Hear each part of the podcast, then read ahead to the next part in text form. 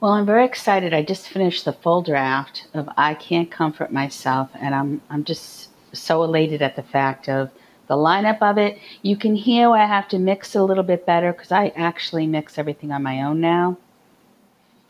Um, so the uh, verses all came out. They came out fine. When I was composing it, I don't know why. It's sometimes, I mean, I know what I'm doing, but my mind leaves me. So something I, I know how I like things ordinarily. And then, of course, the regular um, the regular flow of what you're usually listening to, of how things might be composed, is different than what I like to do because I like to step outside, which a lot of the great artists do that. I understand that.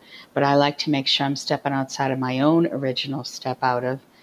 And, um, you know, when I really deeply get into it, of course, the music's so beautiful. I had MINOR2GO over at looperman.com uh, help me out with all his loops he has over there. So I just put them together the way I, I wanted to put them. Um, and it is it is a lot of work because, you know, I do have a mild brain injury, and I found my music through being um, hurt really bad to my head. So um, even though it's magic and it comes to me, it's so subconscious that at times I get lost in the actual music itself because I love the music. So then I, I kind of I, am way stepped outside of composing. So, in this man, it's uh, M I N O R number two, and then just G O.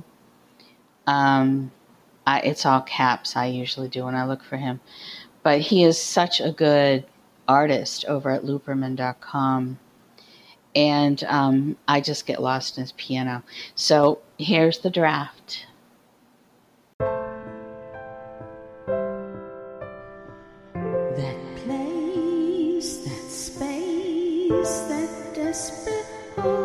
inside of me shows I don't belong to no one else. I've seen.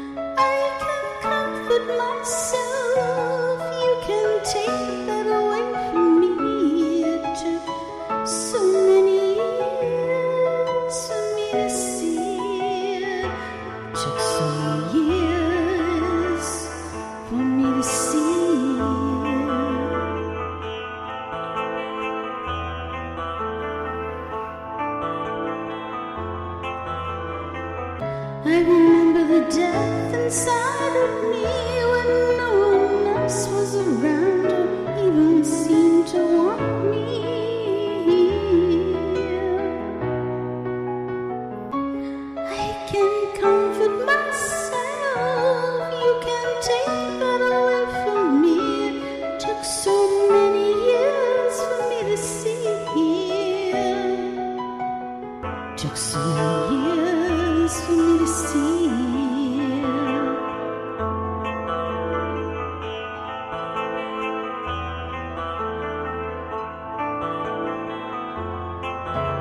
I can attain the impossible.